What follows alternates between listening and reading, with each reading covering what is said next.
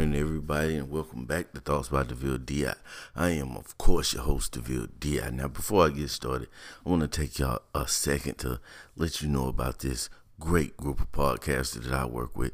This group that I am a member of, the Elite Circle. Now, what we're doing is we've come together to uh, share our thoughts amongst each other for you guys. You know, we're we're picking different topics to speak on, and then we're um, you know, we we're just politicking, man. Like you know, back in the day when you used to sit outside on the little green uh, uh, electric box that nobody was supposed to sit on.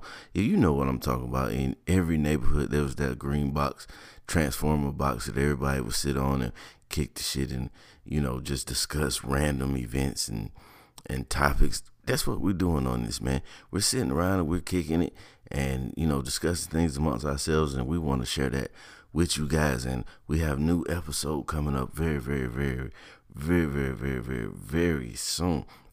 If you want to get to know the members of the Elite Circle, uh, go to your favorite podcasting app and put in uh, hashtag Elite Circle with a power button behind it, and boom, everybody will pop up you know what I mean?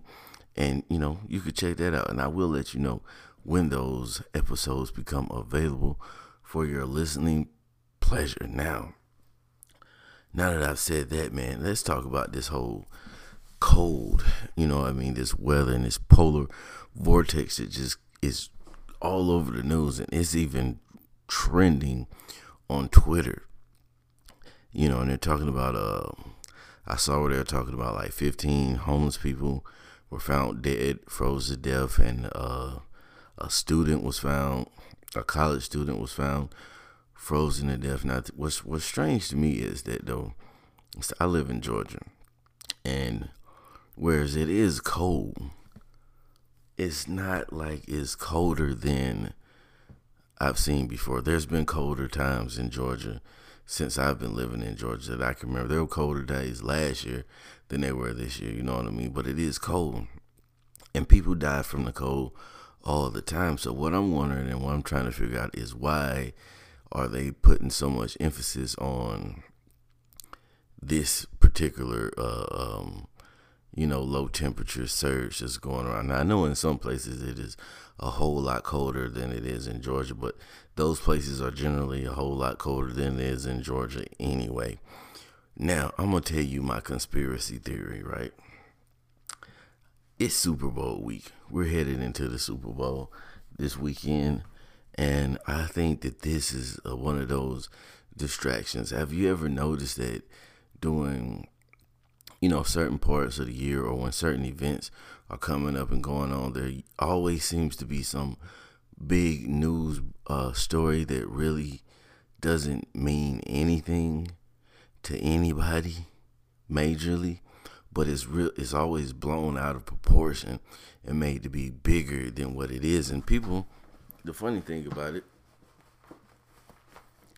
is that people are running around talking about how cold it is, like they haven't seen colder days. That's what made me realize I was having a conversation and people were talking about how cold it was. And yes, these people live in colder climates than I do.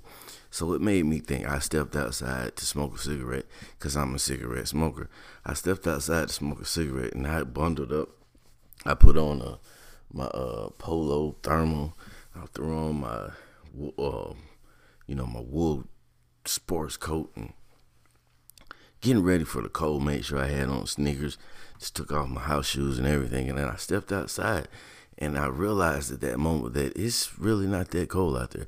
It's cold enough to wear a coat. You know, it's cold enough that you don't want to be walking or sleeping in the cold, but it's there's been colder days. I think that this whole thing was a is is a is a distraction to kind of just ease us on into the Super Bowl you know, because there were a lot of things going on. The government shut down, uh, you know, was making big noise. And of course, uh, the president is always doing something that gains a lot of t- attention. But then this week it's just been, you know, the polar vortex, the polar vortex. It's so cold. It's so cold. It's so cold. And I think that they're trying to push our attention away from, uh, you know, other issues and kind of just coast us on into the uh, the Super Bowl. And the reason why I think they're doing that is because, as you know, there was the big controversy with Colin Kaepernick, and you know, being that this Super Bowl is coming up, and they're making a big deal about who's performing and who's not going to perform, and who turned down the performances at the Super Bowl, and then. You know, uh, Trump fed the national championship uh, team McDonald's and uh, I think that was he was doing that because you know that's how he views young people, kids, because college players are kids and kids love fast food. So I think that was the angle he might have been trying to play to kind of win their hearts. I don't know, but I'm, that's not even the topic. But yeah, I think with all of that building up, it was like okay, let's hit them hard with this, get them you know their minds off of all of that, so that people can enjoy the Super Bowl. I don't know. That's just what DeVille thinks. You know what I'm saying?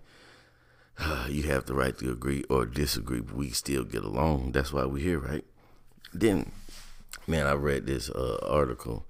I, yeah, I know y'all be like, DeVille, do you really read articles? Yes, I read articles. I'm not a guy who just watches videos or depends on everything I see on social media. Uh, you know, to get my information out. I actually am an avid reader. So I was reading the article. I just ran across it about the police officer that was killed, uh, and they're saying that it was they were playing Russian roulette, and this kind of shocked me.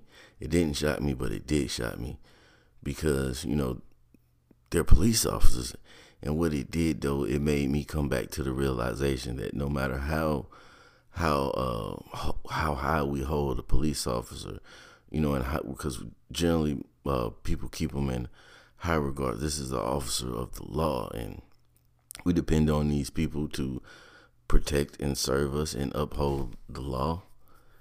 And, you know, not all of them do, but that is what we're hoping that we get from the men and the women who um, take that oath. And, but it made me come to the realization that there are people too. And people do dumb stuff sometimes. But the image of two police officers playing Russian roulette, because let's not be, let's keep it clear. I don't mean no disrespect to the officer that was killed or her family, but it's not the smartest choice in the world to play Russian roulette. It's not the smart, even if they're not playing, if they literally weren't playing Russian roulette, it's still not the, the smartest idea to point a gun at someone and pull the trigger unless your intention is to kill that person. So I think it, it at that moment it kind of normalized officers to me. It made me, like I said, realize that these are people just like me. And sometimes people do things that aren't the smartest thing to do. And we have to keep that in mind, I think, as we go forward and look at incidents and look into incidents involving police officers that they're people too.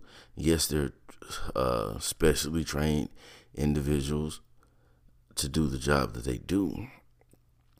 And I want to say most of them do it well. Most of them do it well. Most of them take their job serious and they're there and they they want to be good uh, officers and they want to uphold the law. But at the end of the day, sometimes they don't make the best decisions either, just like all the rest of us sometimes don't make the best decisions. You understand what I'm saying? Yeah, so we gotta keep that in mind going forward when different incidents happen involving police officers that hey, maybe that guy did make that guy or that girl did make a bad decision that day. You know what I'm saying? But that's the end of that, man. We're gonna keep this show rolling. But first, I'm gonna take a second to let you guys know about my sponsors. So now let's get into the what DeVille thinks portion of the show. If you don't know, if you haven't heard by now, the What DeVille Thinks portion of the show is the part of the show where we uh, discuss topics that are given to me by the audience. So the re- way you can get this to me, you can hit me up at thoughts by DeVille DI uh, at gmail.com. You can email me topics, pictures, photos of whatever um, you want me to speak of. You can Look me up on Instagram, D V I L L E underscore D I. And, you know, tag me in anything that you find interesting or just message it to me. You can also find me on Twitter at, at D-V-I-L-L-E-D-I. Or you can go over to the Facebook page, Thoughts by DeVille D.I., and leave it on that page and we'll get into it. So, uh, the topic I was given today, uh, Killer Mike. Killer Mike just last week dropped a, a series on Netflix called Trigger Warning where he's just discussing all type of topics. I talked about it on the show. Uh, you know, he talked about he he uh, started a, a philosophy uh, of religion. It's like I believe he was doing as like a social experiment type of thing. He, I think they're all really social experiments. At the end of the day, is what you can call them. He founded his own republic on a bought a piece of land. Founded his own republic. He brought forward a vocational training class that was uh, included porn in the instructional uh, imagery for it to see if that would help people, you know, uh, get, keep their attention during those type of classes. He did a whole lot of things. So he's been going around doing his whole uh, promo tour. I've seen him on so far. I've seen him on the Breakfast Club and the uh, is it Joe Rogan Joe Rogan podcast. So when he was on the Breakfast Club, him and DJ Envy, one of the hosts of the Breakfast Club, got into a pretty, pretty uh um intense, high spirited debate on public school versus private school, where um Killer Mike was saying that you know he was basically advocating for us to hold the public schools more accountable for the job or the lack of or the you know the the the the job that they're doing basically. You know some of our public schools out here aren't doing the greatest job. A lot of the teachers are underpaid you know classrooms are overcrowded and so on and so forth. But basically what he was saying is that you know he came up through a public school and still got a, a great education from his point of view due to the quality of the teachers that was there and saying that you know it's not necessary or that it's not necessary for us to try to send our kids to these uh, private institutions uh, for their education we should hold the public schools accountable for giving the same type of quality education as people get in these private schools and envy was saying that you know the private schools are basically better because the you know things like the rooms, the class size being smaller, and so on and so forth, and saying how his kids are learning things about entrepreneurship and that they wouldn't get at a public school. So what DeVille Di thinks about that, I think both of them had their points. Both of them had great points to their arguments, but um, and both of them were right in different aspects, but I do agree that we need to hold uh, the public schools accountable for, you know, the, the bad apples in the bunch, just like anywhere else. If a teacher is slacking on their job, like we need teachers. First of all, if you don't really want to teach, if you don't enjoy enlightening and brightening young kids and older kids' minds, you're in the wrong profession. Go do something else because we do need teachers that are excited about teaching and are not just there to go through the motions and, and get a check, whether you're at public or private school. Now, as a parent, my daughter, when she first started school, she was going to a Unidos dual language charter school where they were teaching in, uh, Spanish as a first language. So she learned Spanish the same way that a that a toddler learns Spanish. She learned it by hearing it and you know, eventually start to associate words with objects and then words with, you know, uh, uh, actions and so on and so forth. So the first couple of years of her schooling was in a dual language school, and she did pretty good. She excelled. She excelled at that school, and then um, her mother moved, and so she would had to be put into another school, a public school, and she excelled at that school. And then she she moved. No wait, wait. Let me tell the story right. Yeah. So when she left that school, she went was enrolled into a different school. Um, you know, in a different county, and it was supposedly a great school, and she excelled at that school too. And then she left that school and now is going to school in California, and she's excelling in that school too. So I don't believe that the what school you go to is limiting the child. I think that the the child is uh a lot of these children limit themselves because they fall into you know the group think and the you know the, the the feeling like it's not cool to be smart. I always tell my daughter that people um, make fun of you for being a nerd. They call you a nerd, and I say I used to call people a nerd when I was in in in, in school, and I've been called a nerd when I was in school. But that's a story for thoughts by not thoughts by DeVille, yeah, for growing up DeVille. And I'm gonna get into when I started school down in Georgia with that one now. But I told her that the nerds are really the cool kids because eventually, when you grow up after high school and after college, if you choose to go, the cool kids from the school usually end up working for the nerds. So the nerds were the cool kids the whole time. I realized that when I got older, when I started to look around at um you know how people who I went to school with, the different things they were into and the different things that they were doing, and I realized that if I hadn't had dumbed myself down to be part of that cool kids class, I probably could have excelled the well, I could have excelled the same way that some of they them excelled but I chose to fit in and be part of the crowd. So it took me a little longer to get together, but that's I'm I digress. Let's get back to the topic. I don't think that the school does play a role in the quality of the education that the kids get, but at the same time, the parents and the people around you, the, the child that supports the child, plays an even bigger role because if education is important in your household, then education will be important to your child because that's what they was raised in.